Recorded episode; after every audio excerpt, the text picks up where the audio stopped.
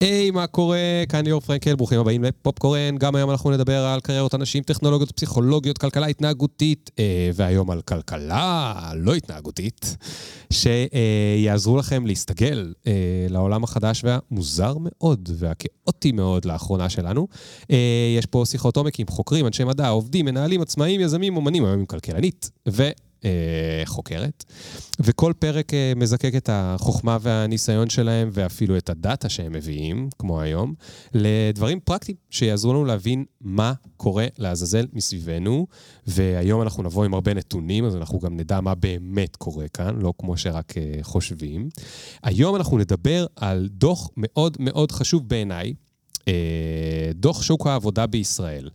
זה בעצם דוח, דוח שמסביר מי עובד איפה, מי לא מצליח לעבוד איפה, איפה לא מצליחים לעבוד מי שהיו רוצים, איפה לא מצליחים למצוא עובדים, איפה כל הפערים האמיתיים אה, אה, שנמצאים בחברה שלנו בין אה, כלל האוכלוסיות, אנחנו נדבר בייחוד על אה, אה, אוכלוסיות שיותר מאתגר עבורן להשתלב בשוק, אה, ערבים, חרדים, נשים וכולי וכולי וכולי, אבל איפה בכלל הפערים בין אה, מה שאנחנו חושבים על שוק העבודה ובין איפה שהשוק באמת נמצא, אה, ותביא לנו את זה אה, הדס פוקס, אה, היא מביאה איתה נתונים אה, מדויקים. עסקים. הדוח הוא לשנת 2021, אבל הדס עשתה שיעורי בית, כי היא בחורה רצינית, והיא הגיעה לפה עם המספרים הכי מעודכנים, אז מה שאתם תשמעו היום... שמיני באוגוסט, אנחנו מקליטים את זה. כל הנתונים נכונים רק להיום, והחל ממחר, בתשיעי באוגוסט, הדס לא חותמת על שום דבר, אל תבקשו ממנה, ואם תפסתם אותה בטעות, זה פשוט אתם טעיתם ביום. אה, כל מה שהיא אמרה הוא נכון. הדס היא מנהלת תחום מחקרי שוק עבודה באגף אסטרטגיה של זרוע העבודה. איזה title ארוך, אה? אה יש לה תואר ראשון במדעי המחשב וכלכלה, ותואר שני מחקרי בכלכלה, מה שאומר שהיא גם כלכלנית וגם חוקרת, אנחנו לא יודעים מה יותר. לפני שהיא הייתה בזרוע העבודה, היא חקרה את שוק העבודה וחינוך במרכז טאוב לחקר מדיניות חברתית, אז אנחנו גם יודעים שהיא סך הכל בן אדם טוב כנראה, מתעסקת בדברים אה, מוסריים וערכיים. ואנחנו נשמע ממנה מה באמת קורה בשטח. אז לפני שכולנו צריכים לחזור לעבוד, אפרופו שוק העבודה, בואו נכניס את המוזיקה כדי שנספיק משהו עם הדס, ונתחיל בעוד שנייה. Yeah. Boop, boop, boop. One time. Look. Ring the alarm, hot ass nigga. Yeah. Big ass head so my dreams get bigger. Yeah. Big campaign songs so my flows get sicker. Yeah. Confidence bigger than a drunk ass nigga. Look, I'm אז אני, אין לי רכב, ובאופן כללי אני לא כל כך מבינה ברכבים. והסיפור הוא מלפני שלוש שנים, כשגרתי קרוב למקום העבודה שלי, אז גם לא הייתי צריכה, כן הלכתי לעבודה ברגל. ויום אחד חברה טובה באה אליי ואומרת לי, הדס, אני נוסעת לחו"ל לשלושה שבועות, האם את מוכנה לעשות בייביסיטר? אה, babysitting לרכב שלי. אה, שיהיה לך רכב לשלושה שבועות. תוכלי לעשות סידורים, מה שתרצי, אה, אבל יש לי תנאי אחד, את צריכה כל שלושה ימים אה, להתניע אותו. את חייבת לצאת לי סיבוב כל שלושה ימים, כי אני פעם נסעתי לחו"ל וחזרתי והוא לא הניע. אמ, סבבה, מי לא ייקח אה, אה, אפשרות כזאתי? גרתי בירושלים, זה לא היה אה, בתל אביב. אמ, באתי, לקחתי את הרכב, החניתי אותו לידי, והחברה נוסעת. אמ, ועובר יום, ועובר יומיים, ועוברים שלושה ימים, ואני אומרת לעצמי, עוד לא השתמשתי ברכב, אולי אני צריכה להזיז אותו, היא בטח מגזימה. אני לא... שלושה ימים אין סיכוי שיקרה משהו. אני אחכה קצת. ומגיע היום הרביעי והיום החמישי, וביום החמישי אני אומרת לעצמי, טוב, אולי כדאי שאני אה, אלך לרכב לוודא שהכל בסדר. ואני מגיעה לרכב, אה, וזה כזה רכב עם אה, כפתור של סטארט. ואני מכניסה את הקוד ולוחצת על הסטארט, והרכב לא מניע. אוי, נגמר המצבר. כן, ואני, וכתוב שם battery low. זה שיט. החברה נמצאת באוסטרליה, ואני עכשיו תקועה עם רכב בלי מצבר. שעה 11 בבוקר. גם נכשלת בתפקידך וגם לא קיבלת את הכיף של רכב. כן, מה, מה אני עושה עכשיו? אוקיי, אז ניסיתי רגע לחשוב, אמרתי לעצמי, אולי אני אעצור איזה מישהו ברחוב שיעזור לי, לא, אני אקרא לחבר שיבוא לעזור לי. שעה 11 בבוקר, אמצע יום עבודה, מתקשרת לחבר, אומרת לו, תקשיב, לא יודעת מה אתה עושה, אתה חייב לבוא להציל אותי, אני פה ב... אמ, הייתי ממש בכזה היסטריה, כי אני לא מבינה ברכבים, והיא כזה השביעה אותי שאני כל שלושה ימים אקח אותו, אסע איתו, אה, ומה אני הולכת לעשות? טוב, אז אה, חבר עזב את כל מה שהוא עשה, הגיע, אמ, לקח לי אפילו כמה דקות להבין איך אני פותחת את המכסה מנוע, אה, והוא מגיע, ומגיע עם כזה בטריה, ומחבר לרכב, ואני מנסה להניע, לא מניע. אוי. והוא בא וממש עם הכבלים מחבר לרכב שלו, ואני מנסה להניע, והרכב לא מניע. ואני אומרת לעצמי, מה, מה כבר קרה בחמישה ימים האלה? מה עשיתי? אמ, ואין ברירה, אני חייבת לעדכן את החברה. כאילו, הפדיחה הזאת לא נמנעה ממני. ואני כותבת לה בוואטסאפ, תגידי, את ערה? את זמינה?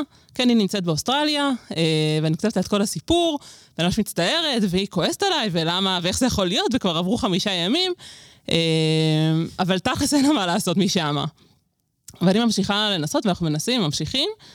אמ, ואז החבר אומר לי, רגע, לחצת על הברקס שניסית להניע? אני אומרת לו, לא. אבל תנסי שוב פעם, ואני לוחצת על הברקס, לוחצת על הסטארט, והופ, הרכב מניע. אופסי. אופס. הצלחתי להכניס את זה.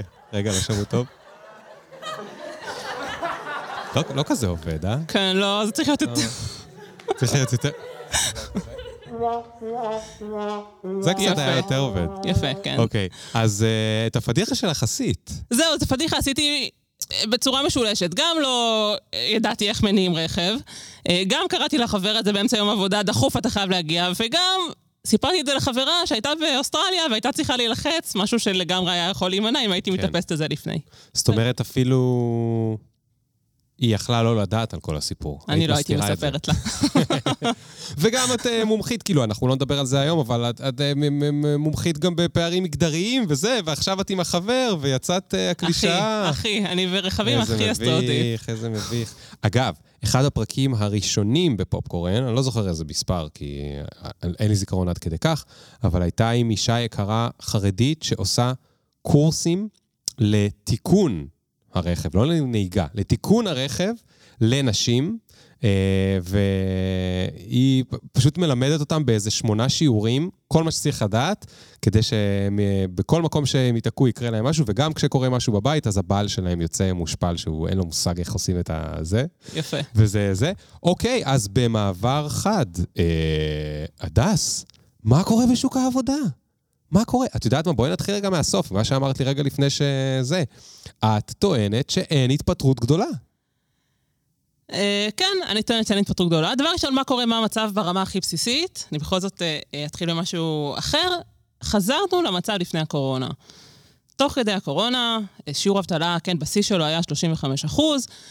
אנחנו חשבנו שהולך לקחת למשק המון זמן עד שהוא יחזור לעצמו. כן, כל העולם חיכה למיתון שאנחנו נכנסים אליו, ואיכשהו הגיעו חיסונים, וממש בחודשים האחרונים חזרנו לאותו שיעור אבטלה שהיינו לפני, לאותו שיעור השתתפות, אותו שיעור תעסוקה, כאילו לא היה קורונה. כאילו לא היה קורונה. כן. מדהים. אז תסבירי רק למי שלא מבין, כמוני, מה זה שיעור השתתפות? אז כן, אמרת את זה כאילו זה אבטלה אני מכיר, תעסוקה אני מכיר, מה זה השתתפות? במה משתתפים? מי משתתף? יפה. אז השתתפות בכוח העבודה זה אה, כל מי שעובד או שמעוניין לעבוד. אה, אוקיי. זאת בעצם- אומרת, הוא הולך למשרד אבטלה והוא אומר, תמצאו לי עבודה.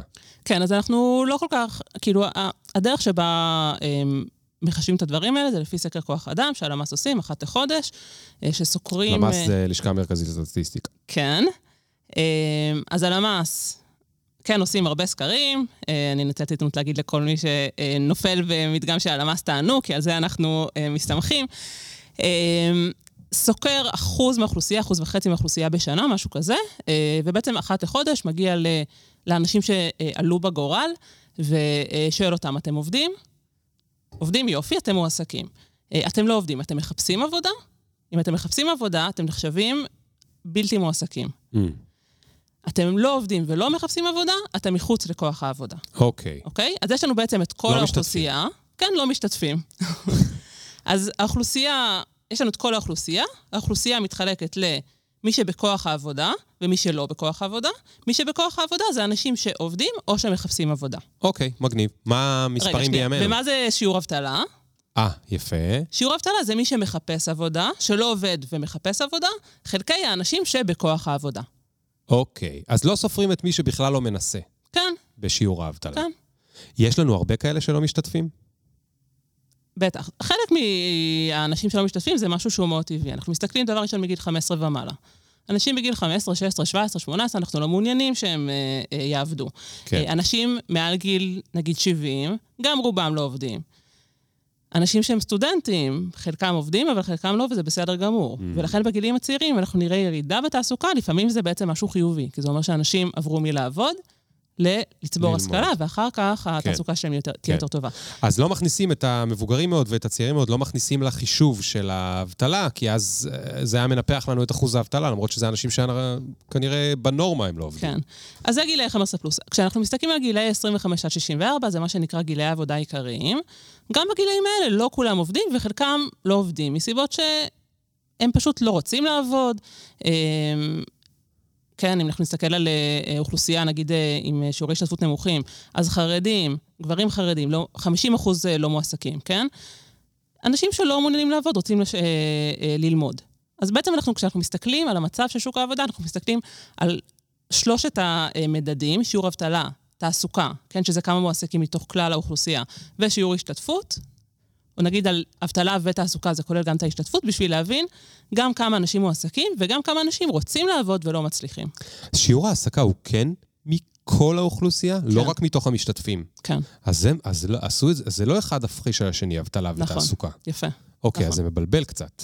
אז כן. למה עשו את זה ככה? יש לך הסבר? המכנה הוא שונה. יש לך הסבר למה עשו את זה ככה? למה במועסקים עשו את זה יותר... אה, זה כאילו החליטו להיות יותר פסימיים. זה אומר דברים שונים. כשאנחנו. מסתכלים על שיעור תעסוקה, אנחנו באמת רואים כמה אחוז מהאוכלוסייה עובדת. אוקיי, זאת אומרת, נגיד בעולם שבו היו 70% מהאוכלוסייה היו חרדים, ומתוכם 50, לא, 50% לא מועסקים, אז נגיד היה אפשר להגיד שיעור המועסקים בארץ הוא מאוד מאוד מאוד נמוך, ואולי מישהו צריך כאילו לדאוג לחשוב מאיפה יגיעו מיסים ו... וכולי. וגם אם שיעור האבטלה נמוך, זה עדיין... לא עדיין היה, המצב זה לא היה. מרגיע. כן. זה לא היה מרגיע אותנו. אוקיי, הבנתי. מה, מה בערך היום המספרים? אז הנתונים האחרונים שיש לנו זה לחודש יוני. אנחנו מגיעים כל פעם אה, קצת באיחור, כן? כי עושים את הסקר ו... בסדר, יוני זה מספיק חדש בשבילי. כן, האמת שזה... אה, כן. מפתיע אה, אותי שזה כזה מעודכן. האמת שהלמ"ס באמת עשו גם אה, עבודה מאוד יפה של הנגשה של הנתונים. ברגע שהתחילה הקורונה, הם בעצם כזה נפל להם האסימון שצריך נתונים ממש במיידיות, והם התחילו להנגיש נתונים משהו כמו חודש וחצי אחורה, שזה באמת מאוד יפה. אז מה הנתונים? חודש יוני, שיעור אבטלה היה 3.7 אחוז, אה, שזה נמוך. מאוד נמוך. מה זה הנמוך הזה? ב-2019 היינו ב-3.8, וואו. אוקיי? אז כן, הגענו לשיעורי אה, אבטלה מאוד נמוכים. מה היה השיא בשיא הקורונה? השיא היה 35 אחוז, משהו כזה, כן.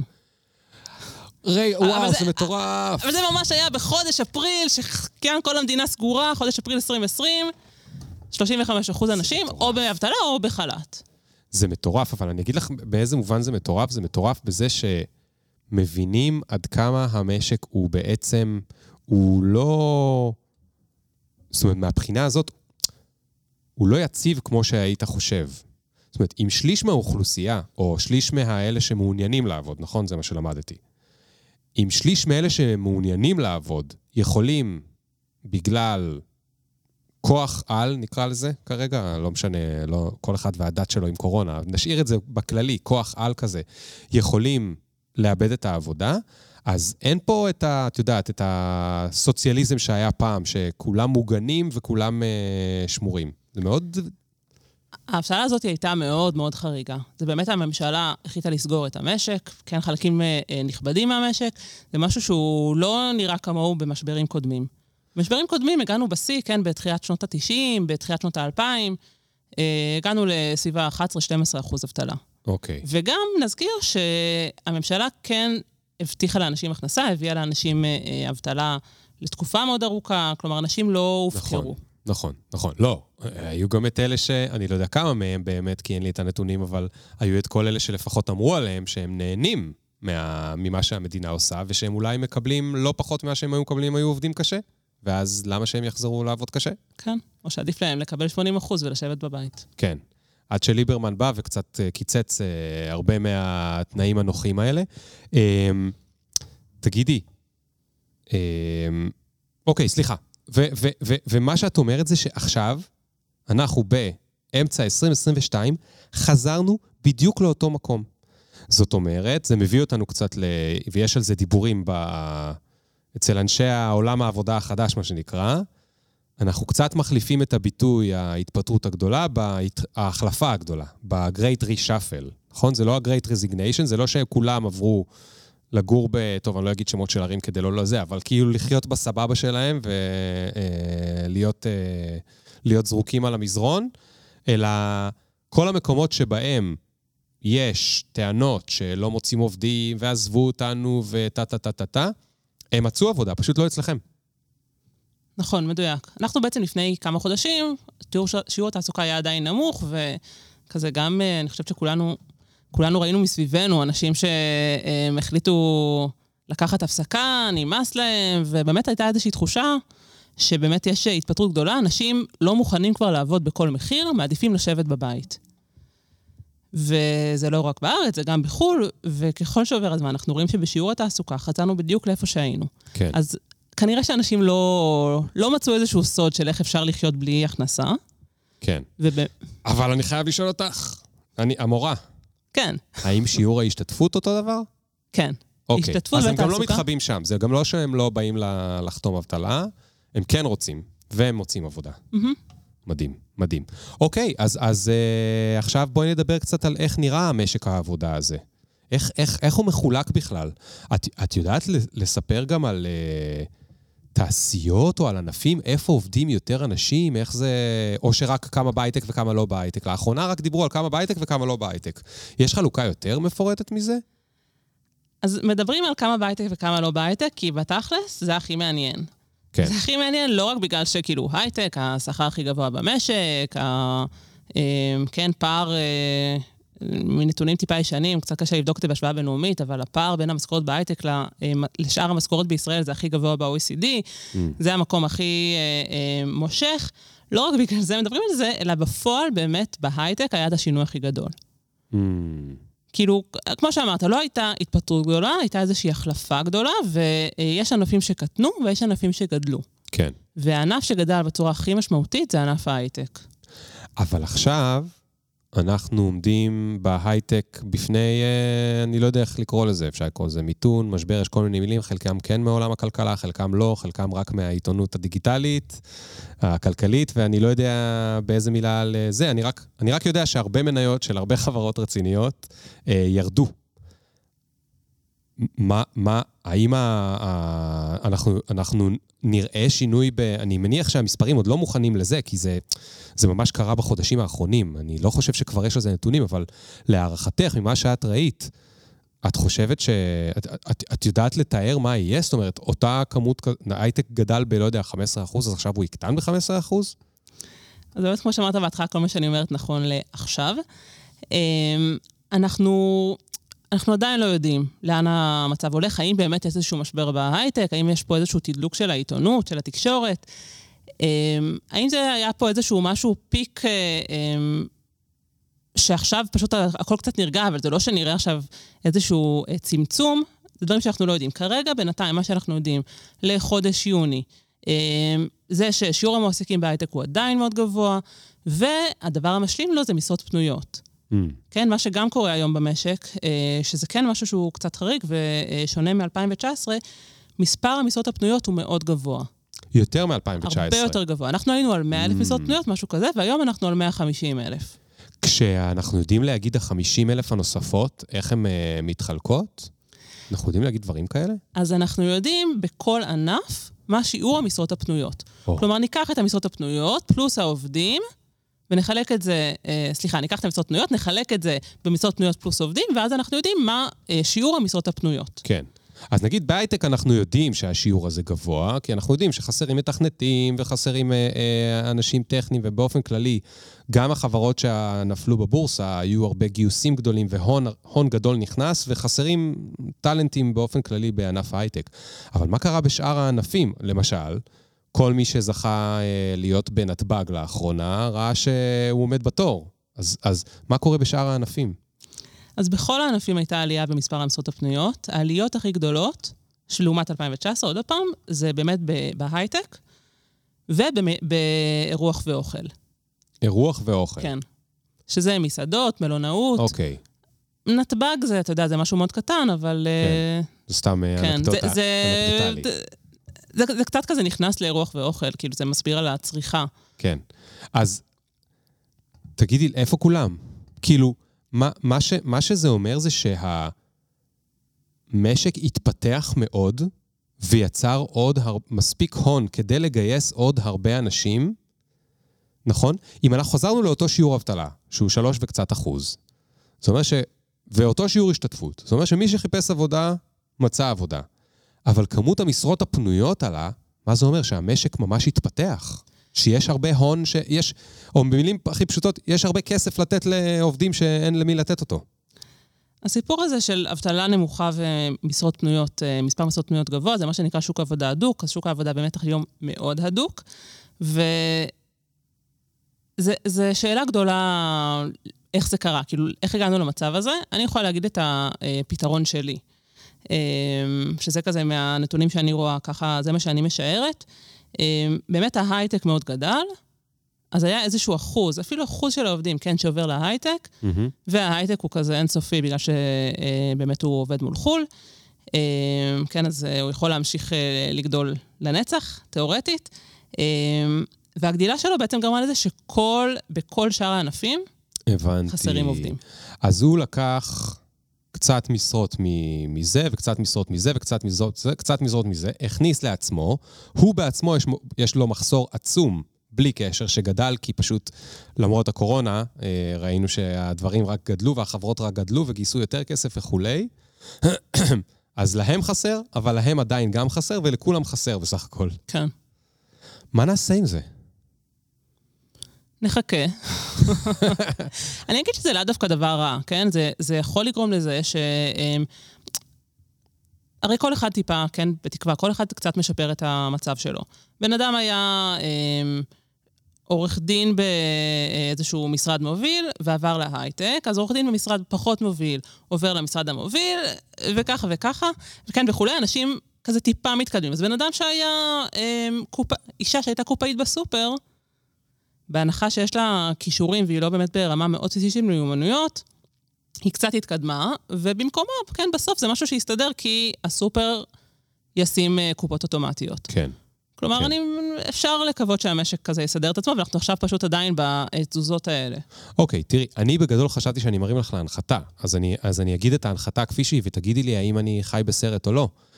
יש אוכלוסיות שיותר משוועות לעבודה, ויותר קשה להם להיכנס אה, לאותן אה, משרות פנויות. האם הן יכולות להיות הפתרון? שאלה טובה, אנחנו, יש לנו באמת בעיה, כן, באוכלוסיות שמשתתפות בשוק העבודה בשיעורים יחסית נמוכים, אה, שזה בעיקר, כן, באוכלוסיות כן, מיעוטים, מה שנקרא, חרדים, ערבים. אה, זה אנשים שגם, המיומ... לא כולם, אבל אה, בגדול, אלה שלא עובדים, זה אנשים שבממוצע המיומנויות שלהם יותר נמוכות, ולהם באמת יש יותר בעיה להיכנס. מה זה אומר מיומנויות יותר נמוכות? בואי ניתקע על זה רגע ונעשה זום אין. מה, איך מודדים מיומנויות יותר נמוכות? המדידה הקלאסית אה, למיומנויות. אני אוהב את זה, אני אה, רק חייב להגיד, אני אוהב את זה שבגלל שאת כלכלנית ומצויה במספרים, כל שאלה שאני שואל אותך, את רגע לוקחת שנייה לחשוב כדי לנסח את דברייך בצורה רהוטה. אני מאוד אוהב את זה, אבל רק אני חייב להגיד שאנחנו לא חיות כיס, כאילו פה אה, לא יבדקו אותך כנראה לזה, אבל סליחה, איך מודדים? חברים שישמעו. אבל החברים שישמעו הם הכי פחות מעניינים, אנחנו אוהבים את החברים שלכם, החברים של הדס, אבל אתם לא הקהל. אתם כבר יודעים מי אוכלת לכם את הראש בסלון. אז רגע, אז איך מודדים מיומנויות? יש סקר שנעשה גם כן על ידי הלמ"ס, וזה איזשהו סקר בינלאומי שנקרא פיאק. הבעיה שלו, אני, כן, זה שהוא נעשה פעם אחרונה בשנת 2015. Okay. אז אוקיי. הנתונים שלנו על מיומנויות הם נכונים ל-2015. ובכל זאת, בשנת 2015 עשו סקר, אה, זה היה סוג של מבחן פסיכומטרי, שעשו בכל מדינות ה-OECD, אה, ויש שם ממש חלקים של אה, מיומנות מתמטית, מיומנות מילולית ויישומי מחשב. זאת כזה. אומרת, זה אצל, זה אצל תלמידים. זה לא אצל תלמידים, זהו, זה אצל, עשו את זה לכל האוכלוסייה. Mm, בגילאי 18 ומעלה, אני חושבת. אוקיי. Okay. או 20 ומעלה. אוכלוסייה, ש... אוכלוסייה עובדת. אה, וממש זה שאלות של פסיכומטרי. אה, יש, אה, אתה הולך לקניון, זה גם שאלות שאמורות לדמות את שוק העבודה. אתה הולך לקניון ואתה רוצה לקנות מגפיים, והן עולות 120 שקל, ויש עליהן 30 אחוז הנחה, כמה עכשיו הן עולות אחרי הנחה. אוקיי. Okay. ובעצם זה סקר שסוקרים את כל האוכלוסייה, כן, בניגוד באמת לפסיכומטרי, שאנחנו רק אה, אה, רואים את האנשים שהולכים, אה, רוצים ללמוד באקדמיה, אז יש לנו איזשהו selection אה, מאוד ברור של האנשים היותר אה, אה, מוכשרים בשוק העבודה. פה יש לנו את כל האנשים. אמ, ומה שמגניב זה שאת אותו סקר עושים בכל המדינות. אז אנחנו mm. גם יכולים להשוות את המיומנויות של אנשים בישראל מול כן. מיומנויות של אה, כן. אנשים בעולם, ואפשר לראות שדבר ראשון, המיומנויות בישראל הן נמוכות יחסית. אמ, זה הדבר ראשון שהם מצאו. דבר שני, אנחנו מאוד אה, אוהבים לחשוב על עצמנו כ start-up nation, האנשים המוצלחים שלנו הם ממש מוצלחים. אז לפי הסקר, לא, האנשים בעשירון העליון, בישראל הם דומים לאנשים, כן, הממוצע שלהם בעשירון העליון בממוצע OECD. איפה אנחנו כן חריגים? בחלק התחתון. Mm. האנשים החלשים אצלנו ממש חלשים. הבנתי. ואיזה מיומנויות באמת חסרות להם? אז זה מיומנויות מתמטיות. אמ, אנגלית הם לא יודעים. אה, כשאנחנו מדברים על ערבים, הם לא יודעים עברית. כן, חרדים לא יודעים, אה, אה, הגברים החרדים, מיומנויות כמותיות אין להם. יש באמת בעיה של מיומנויות באוכלוסיות האלה. Mm, הבנתי.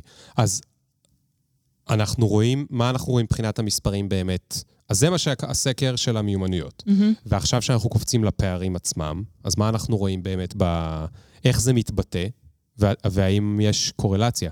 זאת אומרת, בין מה שראינו בסקר הזה למה שאנחנו רואים בשוק העבודה.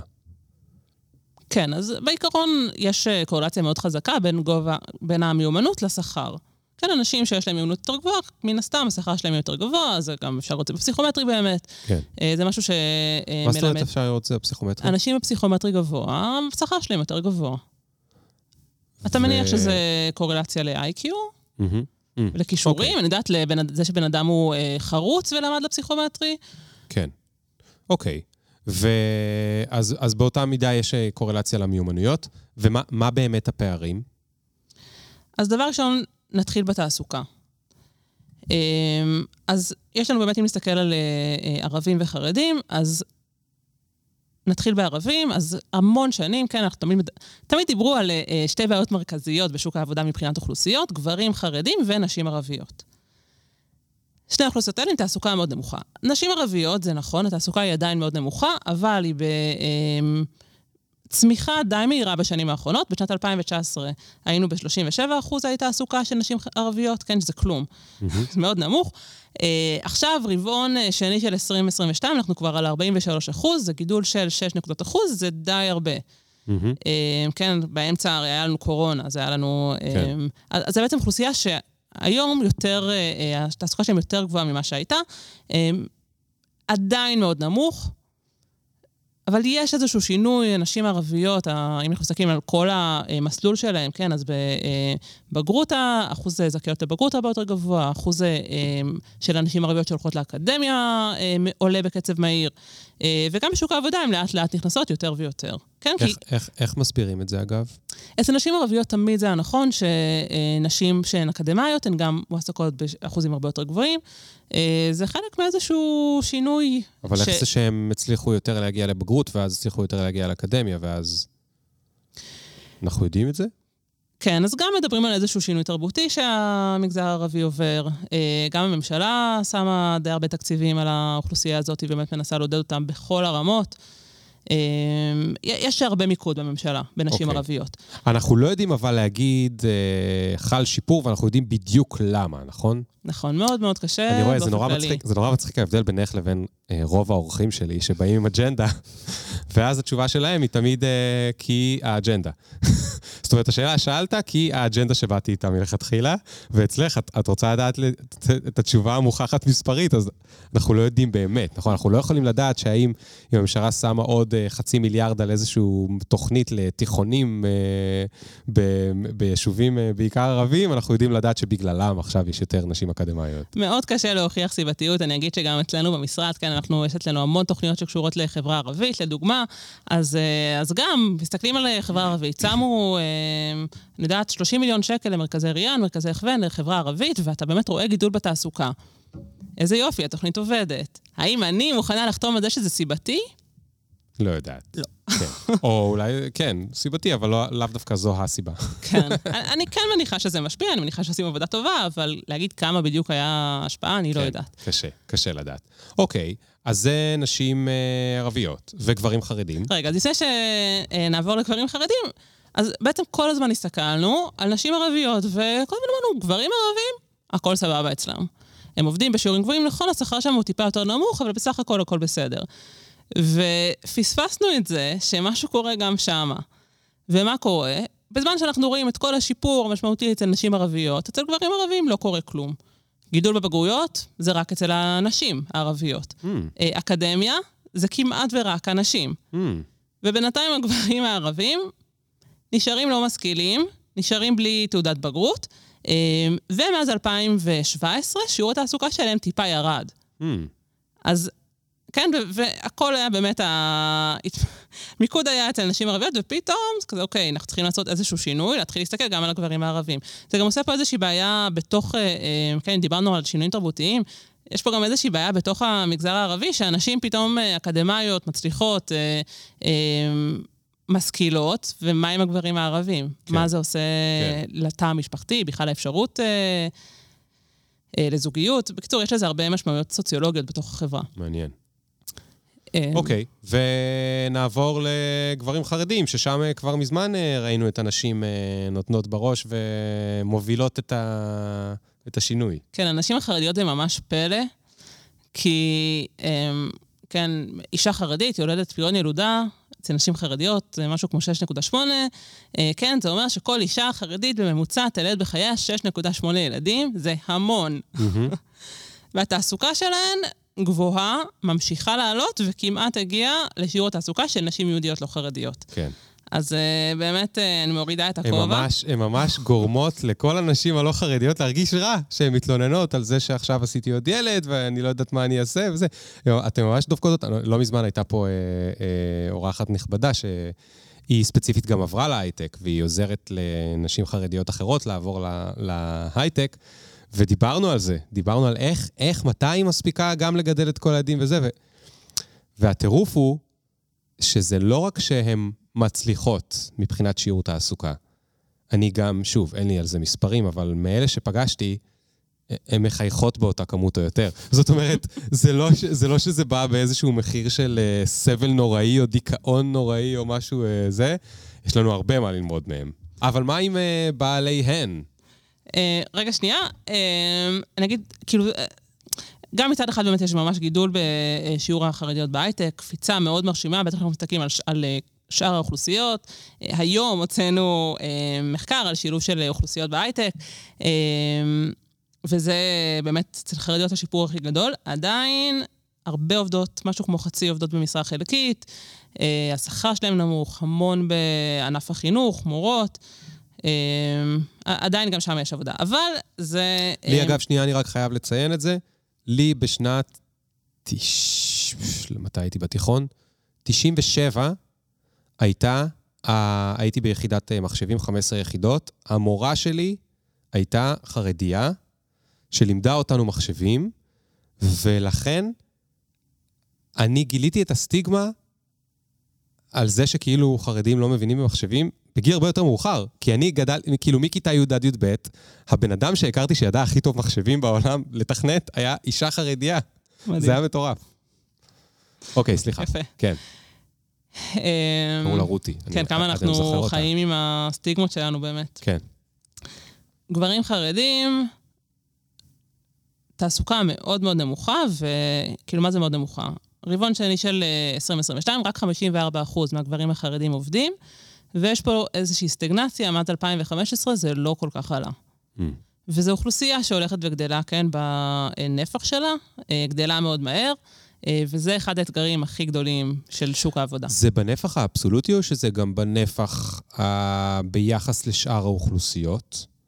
מבינה למה אני שואל? כן, זה ביחס לשאר האוכלוסיות. שיעור ה... כן, נחזור לפריון ילודה, פריון ילודה של אישה חרדית, 6.8, פריון ילודה של אישה דתית זה אה, 4, אה, משהו כזה, אישה חילונית זה 2.3, אל תתפסו אותי במספרים, אבל זה משהו כזה. מהמם. אוקיי. אה, אז כן. אז מן הסתם כן. זאת אומרת, אם לפחות חצי מהילדים הם גברים, אז אה, כן. אז אה, כן. אוקיי, אוקיי. ומה... ו- ו- ושם אנחנו רואים משהו לפני קורונה, אחרי קורונה, זאת אומרת, יש שם איזשהו, סליחה, איזשהו שינוי נראה לעין, זאת אומרת סטגנציה. זאת אומרת שזה לא זז. כן, הם די חזרו לאיפה שהם היו לפני הקורונה. אוקיי. היום. שזה לא, לא good enough, בכלל לא. מה, כן, כאילו, אם? יהודים, יהודים לא חרדים חזרו ל... כן. מבחינת מי? תלוי מי מודד, כאילו, את יודעת. כן, אבל אם, אם יהודים לא חרדים, נגיד חזרנו לשיעור תעסוקה שהיינו לפני הקורונה, מעולה. היינו גם ככה בשיעור תעסוקה מאוד גבוה. שיעור תעסוקה של יהודיות לא חרדיות, הוא, אם אנחנו מסתכלים רק עליהן, הוא מקום ראשון ב-OECD. הנשים היהודיות הלא חרדיות עובדות המון. וואו. כן. אה, וגם פריון הילודה, אמנם בהשוואה לדתיות וחרדיות הוא נמוך, אבל זה הכי גבוה בכל ה-OECD, כן? אה, הנה מצאנו איך לגרום להם להרגיש טוב. תשוו את עצמכם מכל שאר ה-OECD, אני עושה 2.3 ילדים. ומצליחה לעבוד. מה אתם עושות? אחת יותר, וחצי? ועובדת יותר שעות. מה אתם עושות? 1.2? מהבחינה, כן. כאילו, יש זכות להתלונן. תמיד צריך, אין, ככה זה בחיים, אתה צריך מישהו מלמעלה ומישהו מלמטה כדי שתוכל גם להתלונן וגם אה, לקנא ולענות על הרגשות הבסיסיים שלך בתור בן אדם. אוקיי, אז, אה, אז, אז אה, מה שם, אז, אז נחזור לק... רגע, סליחה. בואו נדבר רגע על נשים. מהמם. נשים לא חרדיות, נשים באופן כללי. אה, הדוח שלכם סוקר גם את הפערים שם, נשים מול גברים. אז באופן כללי זה משהו, גם הדוח סוקר אה, אה, בשוליים, אבל זה משהו שאנחנו מתעסקים בו באופן שוטף. אה, וכן, גם אה, ברמה האישית, מאוד חשוב לי אה, שוויון מגדרי. ובשיעור התעסוקה באמת, היה בה, נגיד, אה, 30 השנה האחרונות, שינוי מאוד מאוד מהיר. אה, שיעור תעסוקה של נשים, יהודיות לא חרדיות, עלה, היינו מתחת ל-OECD, היום אנחנו הרבה אה, מעל הממוצע. אה, ואמרתי שמסתכלים רק על יהודיות לא חרדיות, אנחנו מקום ראשון ב-OECD בתעסוקה. מטורף. אה, כן. אה, ובמקביל, מה קורה עם פערי השכר? מהמם. פערי השכר, נתון אחרון שיש לנו, לא אשמתנו, זה הלמ"ס 2019, פער השכר המגדרי היה 33 אחוז. זה משהו שלא משתנה, משהו כמו עשור. כלומר, אוקיי. אנחנו לא רואים שיפור בפער המגדרי בשכר. איך זה אגב בהשוואה ל-OECD? זה די... זה יחסית גבוה. הפער בשעות העבודה בישראל אה, בין גברים לנשים הוא יותר גבוה מאשר מה שקורה ב-OECD, כי אם אתה מסתכל על הפער שכר שעתי, אנחנו כבר בממוצע. Mm, אוקיי. אוקיי. אה, כן. אז אה, זה לא איזשהו משהו שישראל המציאה, כן, ברור. זה משהו שמתמודדים איתו בכל המדינות. כן, ואנחנו רואים פער גדול. אם אנחנו, כן, אני אגיד פה משהו שאני לא בטוחה בנתונים, אבל זה משהו שאני מעריכה, אנחנו, כן, אני מניחה שגם בסביבתך, כולם עוברים להייטק, אה, והכולם הזה זה, זה גברים. Mm, ולי יש ניחוש שבשנה, שנתיים הקרובות נראה את פער השכר גדל. וואלה. כן. פי, הבאת אותה בפסימיות. זה ההשערה מעניין. שלי. אנחנו רואים. ששיעור הנשים בהייטק לא גדל, הוא טיפה יורד בשנים האחרונות, הוא בטח לא עולה. אה, באמת? כן. זה דווקא הדבר הראשון שאמרת ולא עשיתי כן עם הראש. אני מסביבי ראיתי גם אה, נשים נכנסות להייטק, לא רק גברים. יש נשים, אבל השאלה היא מה השיעור. נכון, נכון, נכון. אה, יש, יש נשים שהן... אה, אה, אתה... כן. לא יודע, אז. אולי רק בסביבתי, רק הגברים אה, עוברים להייטק. חברות של הדס, אה, מה קורה? זה הכל במשפחה. אח שלי עבר, ואני עדיין... אה, את מסתובבת ליד בממשלה. אנשים אה, ערכיים שעובדים בממשלה ועוזרים אה, במכון טאוב ועושים דברים, אה, זה לא כמו גברים, רק רוצים... כן, אני אגיד שבמקצוע שלי המון, יש אה, נהירה חזקה להייטק. באמת, כן, אנשים כן, עוברים הרבה כן. לתחום של דאטה. הייתי לאחרונה בכמה מחברות, ה... אני לא אגיד את שמם, אבל הן נמצאות בבניינים אה, קרובים לבניין שבו אנחנו מקליטים, ואת בטח מכירה את החברות הגדולות, והן מאוד מאוד קשה להן עם הנהירה להייטק. אה, ראיתי, אני, לא, אני לא חושב שזה היה באותו דוח, אבל אני ראיתי שפרסמתם, אולי עוד יותר לאחרונה, דוח על עבודה מהבית. כן, באותו דוח. אה, באותו דוח. מהמם. אז יאללה, בואי נדבר על זה, זה מעניין. אוקיי? קודם כל זה בכלל מגניב שמהממשלה מגיע דוח ברגע אחרי הקורונה, שמדבר גם על עבודה מהבית. כאילו אתם השתנתם, זהו, אתם מעודכנים, אתם, אה, משהו קורה ואתם ישר מדברים עליו. זה, זה כאילו, פעם זה היה מין כזה, כמו שאת אומרת, דברים על הלמ"ס. אה, טוב, אנחנו יודעים על 2009 שאנשים לא עבדו מהבית. עכשיו הכל, גם, אגב, כל הרעיון הזה התחיל בזכות אה, אה, קולגה שלך, אה, רועי, נכון? רועי לבנון, שהוא תמיד שולח לי את הדוחות האלה כבר הרבה שנים, אז אני, כי אני, אני מהחנונים שחמים לקרוא את זה, אה, וזה, וגם איזה שיפור בדוח, אני יודע, ש, אני יודע שזה מאוד חנון, חנוני, וכנראה שרובכם לא תקראו אותו, אבל למי שכן, הדוח נראה טוב, הוא ערוך טוב, הוא מעוצב יפה, הוא מעניין לקרוא, הגרפיקה של הדאטה, של הדאטה נראית uh, טוב, כאילו אינפוגרפיקות. זה, זה שינוי מטורף שקורה שם. איך את מסבירה את זה? דבר ראשון, תודה. זה הרבה הרבה עבודה שלנו. אה, צוות המחקר, אגף אסטרטגיה, עובדים על זה מאוד קשה. אה, אני חושבת שאני חדשה בממשלה, אני חדשה יחסית, אני שנתיים וחצי בממשלה.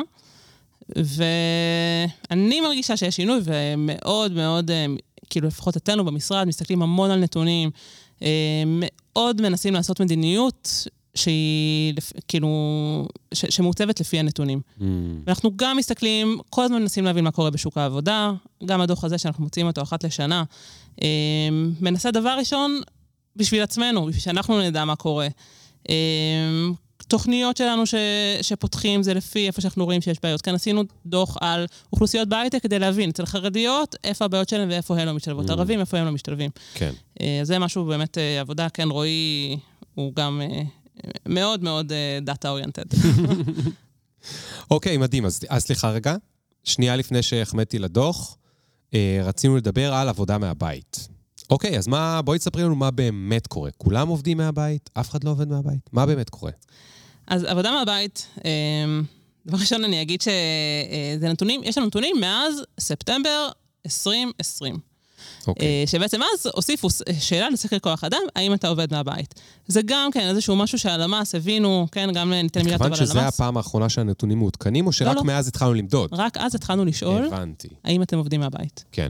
ובעצם הלמ"ס ראו שמשהו קורה, יש פה קורונה. קורונה אה, שינתה פה באמת את, אה, את המנהגי, אה, נוהגי העבודה, צריך לשאול אנשים האם הם עובדים מהבית. אה, אז אנחנו פה, בניגוד לכל שאר הדברים, אנחנו לא יכולים להשוות למה קרה לפני הקורונה. Mm, אוקיי. אה, אנחנו, עם זאת. כן, ואנחנו כאן יכולים להניח, אני יודעת, בשירות המדינה לא עבדו מהבית בכלל, והיום עובדים יום מהבית, יום בשבוע מהבית. דבר גדול גם לשירות המדינה, שיש משהו ב-DNA שכזה כן. לא מאמין ל... לעובדים, אה, כזה מפחדים שזה, אז אה, גם שירות המדינה פה עשה שינוי. אה, ומה שאנחנו רואים זה שדבר ראשון בסגרים, כשהיו סגרים, שזה בעצם הפוטנציאל, אתה יכול לומר, כן? כן. שיעור העובדים מהבית היה מאוד גבוה, היה סביב ה-30 אחוז.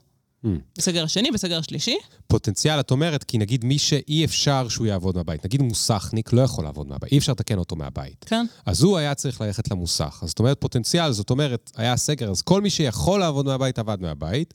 זאת אומרת שזה בסך הכל 30. אז המקסימום של המשק, בגדול, זה 30 אחוז. עכשיו, כנראה שיש אנשים, כן, זה כבר סגר שני, כנראה שבסגר ראשון היינו מגיעים למספרים קצת יותר גבוהים. אוקיי. אמ, אבל עדיין זה מראה משהו על הפוטנציאל, זה גם מעניין כשאני מסתכלת אה, על אוכלוסיות, אבל... נדבר על זה עוד שנייה. אמ, ו, ורגע בהשוואה בינלאומית, בארץ עשינו איזשהו ניסיון לבדוק מה הפוטנציאל בארץ לעבודה מהבית מול חו"ל. בארץ הפוטנציאל הוא יחסית גבוה. Hmm. זה בגלל שההייטק פה יותר גדול, mm-hmm. כן, חלק יותר גדול מהמשק. נכון. אמ, יש לנו מעט תעשייה, נגיד בגרמניה, התעשייה שם מאוד מפותחת, תעשייה אי אפשר לעשות מהבית. כן. אה, יש לנו תעש... מעט חקלאות. תעשייה, כלומר, אה, ייצור של כן. מכונות וזה. כן. כן. אוקיי. אה, מפעלים. אה, יש לנו מעט חקלאות, אז באופן כללי הפוטנציאל בישראל הוא יחסית גבוה. מה שקורה בחודשים האחרונים, אנחנו מתכנסים על סביב ה-18% מועסקים מהבית. בהיקף כלשהו. Mm.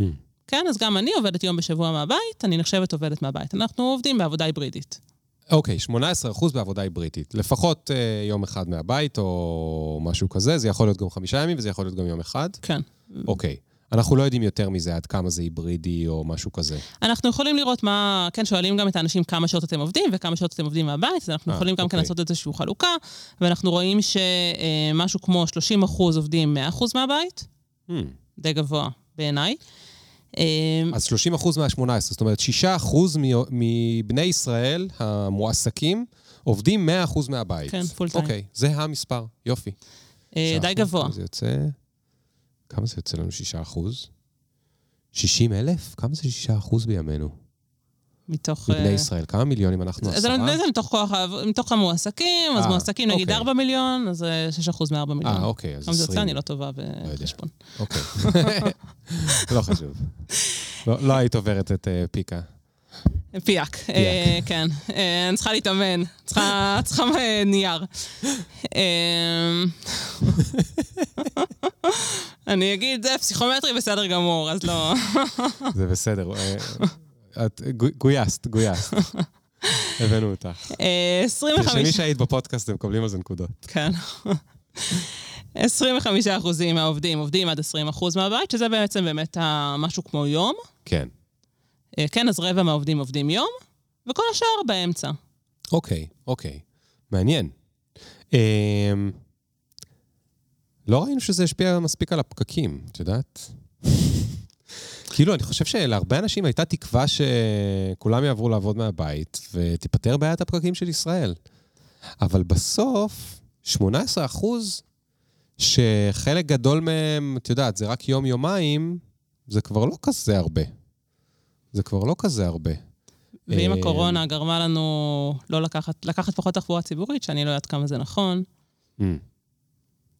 כן. לפחות באמצע הקורונה זה היה כן. נכון.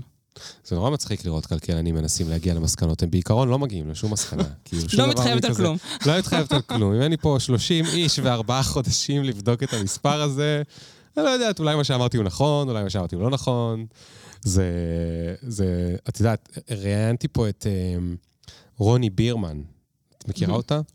אה, היא מעמותה, אה, וואי, שכחתי את השם של, ה, של העמותה, תכף אני אה, אזכר בה. והם עושים, רגע, רגע, אני מחפש את השם של העמותה, לא נעים לי, לא נעים לי, לא נעים לי. עמותת נובה.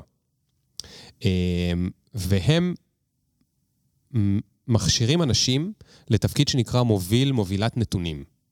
שזה אנשים שמיועדים להגיע לאזורים כמו אה, אה, מועצות אזוריות, עיריות, זאת אומרת, בייחוד אה, מגזר שלישי, חברתי, אה, כל, כל המקומות האלה ש, שהם לא הייטק וכולי, כדי לעזור לאנשים לקחת אה, החלטות מבוססות נתונים. ועשיתי את הסימולציה וזה, אבל הקטע הוא שגם כשיש לך הרבה נתונים, עדיין קשה לקחת החלטות מבוססות נתונים, כי מה לעשות, יש... אה, הר- עדיין נשאר מספיק מקום לנרטיב כן. ולסיפורים. זה, זה קצת מצמצם את האפשרויות של הנרטיבים, אבל כן. נכון, נכון. אני אגיד על, כאילו, מבחינת נסיעה, מה שזה כן יכול לשנות, נגיד, זה שאנשים יעברו דירה. כי פתאום הם יכולים אה, אה, נכון לעבוד חלק מאוד. מהזמן בבית. אני אגיד על עצמי, שאני עברתי לפני חצי שנה לתל אביב, מירושלים, ואני עובדת בירושלים. אם לא הייתה אה, רכבת, לא הייתי עוברת, וגם אם לא הייתי יכולה לעבוד, כן, את היום בשבוע מהבית, ועוד יום בשבוע מהמשרד בתל אביב, זה לא היה קורה. אה, אני דווקא ציפיתי שכולם יעזבו את תל אביב בזכות הדבר הזה. כל אחד מאיפה שהוא הגיע. כן. אמ, כן, אה, אבל אני גם אגיד שאנחנו חשבנו באמת, באופן כללי, אנחנו כשהתחלנו לעבוד על הדוח, אמרנו לעצמנו, טוב, אנחנו עכשיו הגענו לשוק עבודה חדש, היו מלא שינויים, אנחנו הולכים לראות את כולם. אמ, כן, אנשים עברו לצפון, אה, אנשים אה, התחילו להיות יותר... אה, אמ, זה נקרא, כן, עוד, כאילו לנסות לזהות פרילנסרים, שאי אפשר בדיוק לזהות את זה בלמ"ס, אז אנחנו מזהים עצמאים שלא מעסיקים שכירים, בסדר? אנחנו נראה איזושהי עלייה בזה, כי התחילה המון כלכלת פלטפורמה והמון כן. אנשים זה. לא, מצאנו כלום. וואו, גדול, גדול. כן. תשמעי, יש לי מה- מה להגיד על עצמאים. שני דברים. אחד, בארצות הברית שברו את השיא, לפחות על פי ה- הגרף שראיתי, אני לא יודע מי, מי בדק את הגרף, אני מפחד איתך בדברים האלה, אבל בגדול, בגרף שראיתי, ב, אני חושב שזה היה... אה, נדמה לי שזה היה בניו יורק טיימס, אז כנראה שזה בדוק. מש, מספר הפרילנסרים שבר את כל השיאים. אה, ב- מלפני, אני חושב מלפני רבעון בערך זה היה.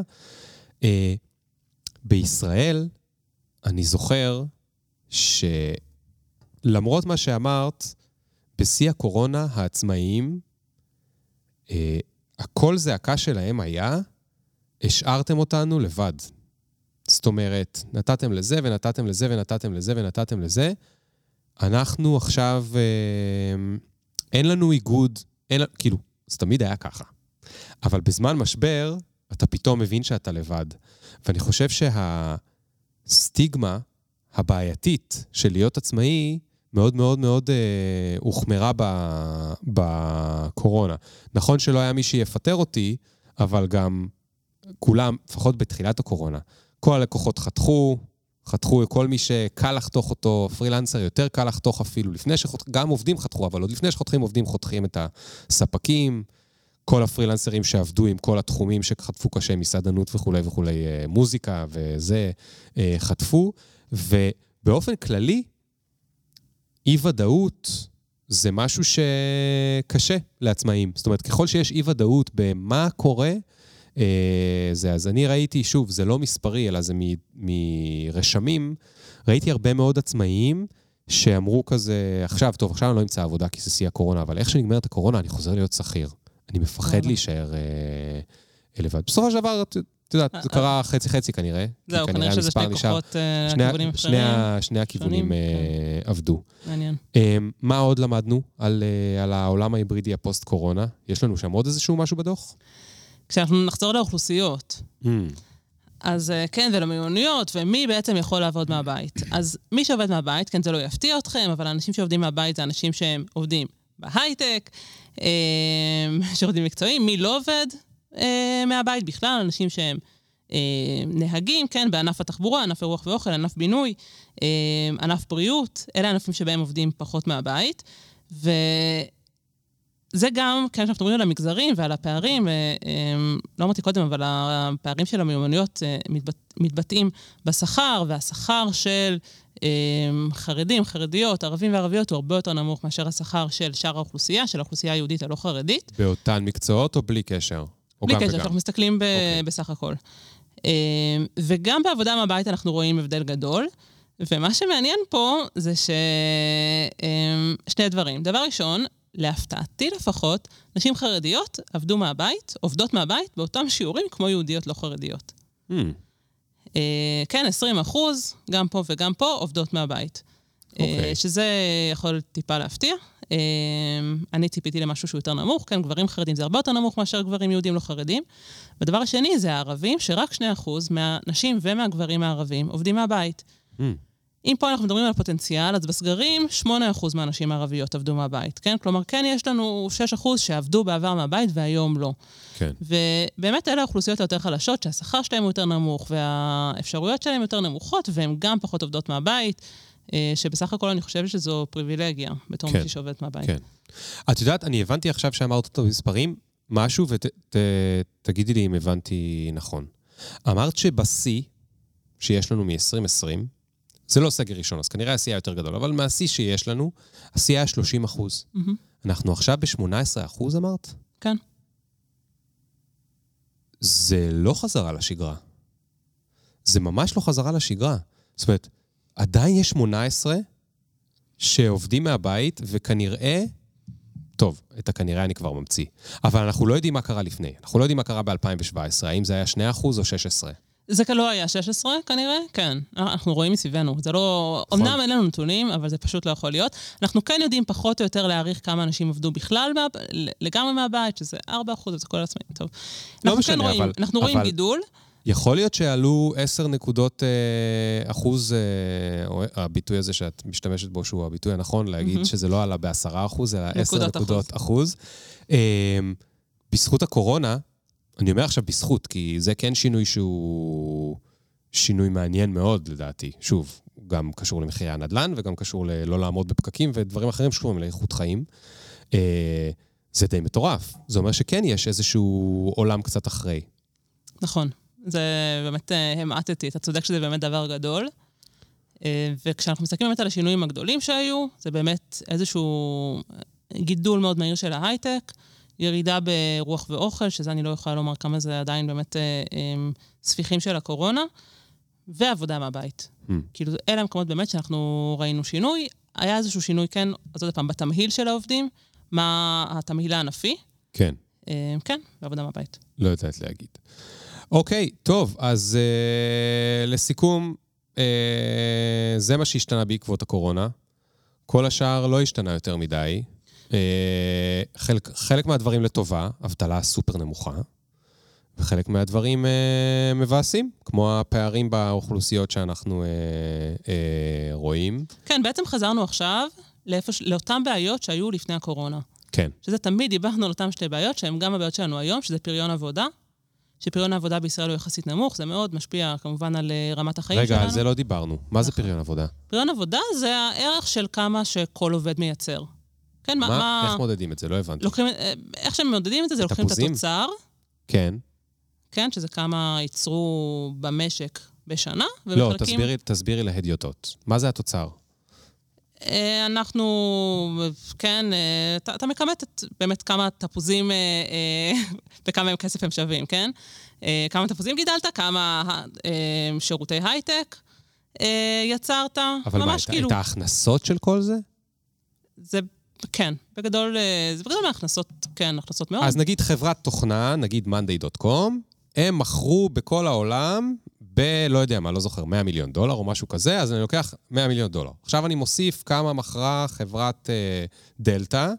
עכשיו אני וזה מוסיף כמה שהם מכרו, מכרו. פחות ההוצאות שלהם, כן, ופחות ה... כאילו זה בעצם כמה שנוסף, זה מה אה, שנקרא זה הערך רק המוסף. הרווחים. אז אה, בעצם, בואנה, אז אתה- monday.com אתה הורידו לוקח, אותנו. אה, אתה- הם תפוחים נגיד. תפוחים זה יותר קל. אתה כן. קונה זרעים, אתה קונה מים, כן, אתה שותל, וצמיחים לך תפוחים. כן, כן. אבל מה, בואנה, החברות הייטק אה, שהנפיקו הן כולן הפסדיות, הם הורידו את התוצר הגולמי של מדינת ישראל? אני לא... לא כל כך יודעת איך זה מחושב בפועל. אוקיי, אוקיי. אמ, אבל בעיקרון, זה מחושב, אמ, זה נקרא ערך המוסף של אוקיי, כל המוצרים שמייצרים, אוקיי? כן, של כל החברות והעצמאים והזה ביחד.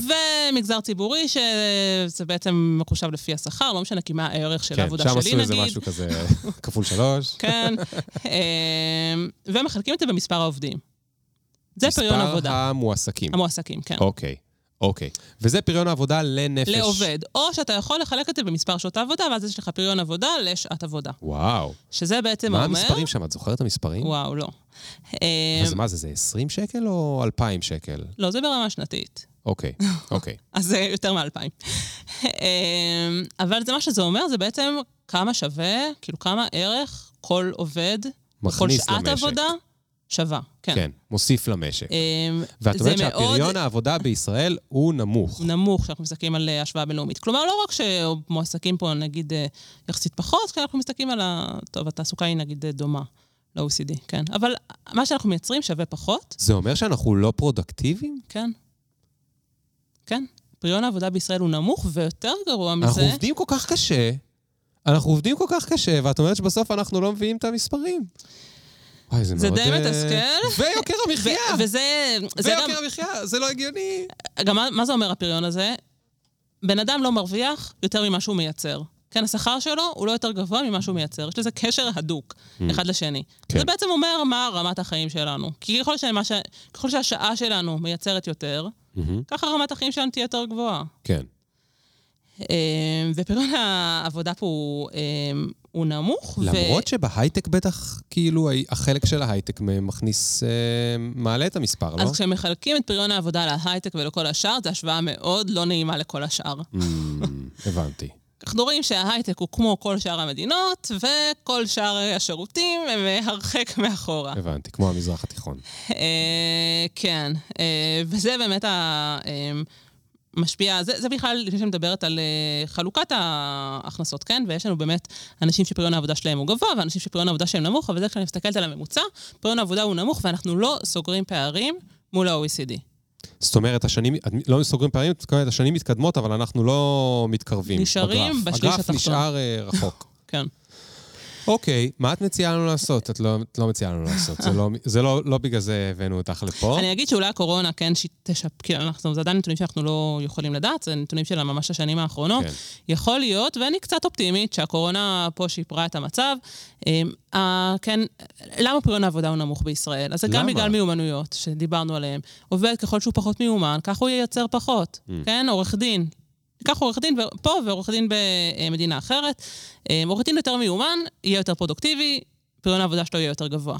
אוקיי. אמ, אז המיומנויות שלנו הן יותר נמוכות, ויש לנו פה המון המון בירוקרטיה, וזה הצד הטיפה אופטימי, אני חושבת, אה, כי באמת אני חושבת שהרבה מהבירוקרטיה כזה בשנים האחרונות אה, השתפרה, המון דברים עברו לדיגיטל, אה, לא אני צריך... יכול להגיד לך אה, בתור אה, מישהו, הוא- הוא גם שכיר, אבל הוא, כאילו, עכשיו פחות, אבל הוא הרבה, הרבה מאוד שנים גם עצמאי, שזה נהיה הרבה, הרבה, הרבה, הרבה יותר קל. אה, באמת, טרנספורמציה דיגיטלית, גם כל ההחזרים בקורונה עצמה. פתאום הכל עשית דרך האתרים, הרבה מאוד מהדברים עושים עכשיו דרך אה, הדיגיטל, וזה הזמן לומר שגם דברים משתפרים. זאת אומרת, בדרך כלל אנחנו רק מתבכיינים שהכל חרא, דברים השתפרו שם בדיגיטל בשנים האחרונות. כן, ואותו עורך דין, שאולי פעם היה צריך ללכת ברגל לאיזשהו מקום בשביל כן. להגיש משהו, היום יכול לעשות את זה אה, באתר, כן. ואני מקווה שזה יראה שיפור בפריון. אגב, זה הזמן לוג- לומר שרשות המיסים, יש איזשהו משהו שלא הצלחתי להגיש לכם בטופס, כתבתי לכם בצ'אט, אתם לא חוזרים אליי, וכבר שלוש פעמים אני התקשרתי ולא חזרתם אליי עדיין, אז אם אתם מקשיבים, אה, דברו איתי. סליחה, כן? מה, איפה היינו? אה, פריון עבודה. אמ, בקיצור, שני בעיות רציניות במשק, בשוק העבודה, הבעיות הכי גדולות של שוק העבודה, שחזרנו אליהן, פריון עבודה נמוך. אה, בסוגריים אני אגיד, שאלת מה לעשות, אצלנו במשרד מתעסקים המון במיומנות של העובדים, ובאמת מנסים לתת אה, הכשרות מקצועיות, נכון. אמ, מרכזי הכוון, לעזור גם במיומנויות רכות לעובדים ש... אנחנו לאנשים- נביא פעם, את יודעת מה? אולי לזה נביא את אה, רועי או מישהו אחר. כמות התוכניות הנפלאות שאתם מייצרים, או לפחות מתכוונים לייצר, כן? מה קורה בסוף זה תלוי בהרבה גורמים אחרים, אבל גם יש כוונות מאוד טובות לייצר הרבה מאוד תוכניות בהרבה מאוד מקומות באמת כדי לשפר את המיומנויות. ו- כן. וזה בכל הגילאים וזה בכל האוכלוסיות, וזה מהמם. נכון, המון קורסי עברית שפותחים בשביל לשפר באמת את ה... כן, אמרנו שאצל ערבים הרבה זה סיפור של עברית, אז ללמד אותם אה, מיומנות מחשב לאנשים שלא מכירים, כל, וממש הכשרה מקצועית לתת לאנשים. אז אה, בקיצור, פריון עבודה ופערים בין אוכלוסיות. אלה הבעיות הגדולות שחזרנו אליהן. אוקיי, אה, הדס, תודה שבאת לבאס אותנו, אה, אבל היית נאמנה למספרים. זה, בשביל זה רצינו אה, דווקא אותך. אה, אני רק אגיד שחזרנו למצב לפני הקורונה, זה דבר מדהים. אני חושבת שאף אחד לא יכל לדמיין את זה. נכון. שנתיים אחורה. נכון. כולם יצאו ואמרו, העולם ימות. אנחנו כן. כולנו נשבר, המשק... אה, נכון, זה החדשות הטובות. זה, זה ממש חדשות טובות. זה החדשות הטובות. אנחנו fucking אנשים היסטריים. אנחנו פשוט היסטריים. אנחנו היינו היסטריים, ו... וכל הכבוד לפייזר. וכל הכבוד ל... אה, עכשיו, אל תכניסי לי פוליטיקה לתוך הזה, לפייזר, למה פייזר ולא האחרים, מי בעד החיסונים, מי נגד החיסונים. אה, אני רק אגיד שראיינתי פה מתישהו את פרופסור דן אריאלי, ולא ידעתי לאן זה יביא אותי. מסתבר שמתנגדי החיסונים, אה, לא קוראים להם מתנגדי... אפילו לקרוא להם מתנגדי החיסונים אסור, יש להם שם אחר, יותר יפה, אני לא זוכר אותו עכשיו. אה, הם לא מתנגדי חיסונים, הם אה, לא חושבים שהחיסונים רלוונטיים, בשמם היפה. אז שם יש קבוצה אחת מאוד מאוד, קבוצת גרילה אחת מאוד מאוד קשוחה, ודן אריאלי הוא אחד מהמטרות שלהם, לא יודע למה, וראיינתי אותו בשיא הקורונה לפודקאסט, ופשוט קפצו עליי מלא אנשים מפחידים, אני לא יודע למה. אה, אבל גם רוב זה מאחורינו. חזרנו להתעסק בבעיות אה, אחרות, יצאנו, אנחנו, אתמול הייתה הפסקת אש בערב. אה, הדס, תודה רבה רבה רבה. כיף שבאת. תמשיכו לעשות עבודה טובה. אם יש ביניכם חנונים כמוני, מוזמנים לקרוא את הדוחות. אה, תודה לאל ולשקיפות ולעולם החדש. הדוחות האלה, קל למצוא אותם היום באינטרנט. אה, הכל מסודר, הכל יפה, הכל אפילו מעוצב יפה. אה, אז אה, אתם מוזמנים להיכנס לשם. אה, זהו, תודה שהקשבתם. ניפגש גם בפעם הבאה על אה, עוד משהו אחר שקורה לנו בעולם הזה. אם אתם בספוטיפיי, אה, בחייאת תיכנסו, תעשו רייטינג. אפילו תעשו אחד אם אתם לא אהבתם, אוקיי? תעשו שתיים אם חשבתם שזה בינוני. תעשו ארבע אם אתם קמצנים, בכוכבים. תעשו חמש אם זה. הייתי אומר לכם גם לעשות בכל השאר, אבל לאחרונה אני מאוד מאוד אוהב ספוטיפיי, אז שם אני הכי אשמח שתעשו. וחוץ מזה, תזכרו להיות אנשים טובים. Bye bye. Did you get my mentions? Question Do you even fuck with a nigga like me? Will you want me in about three days? Really? IDC. Cause every time a nigga talk, they KC. The big up picture. Fuck your filter. Me can't go run, but me can't repeat. Nah. No.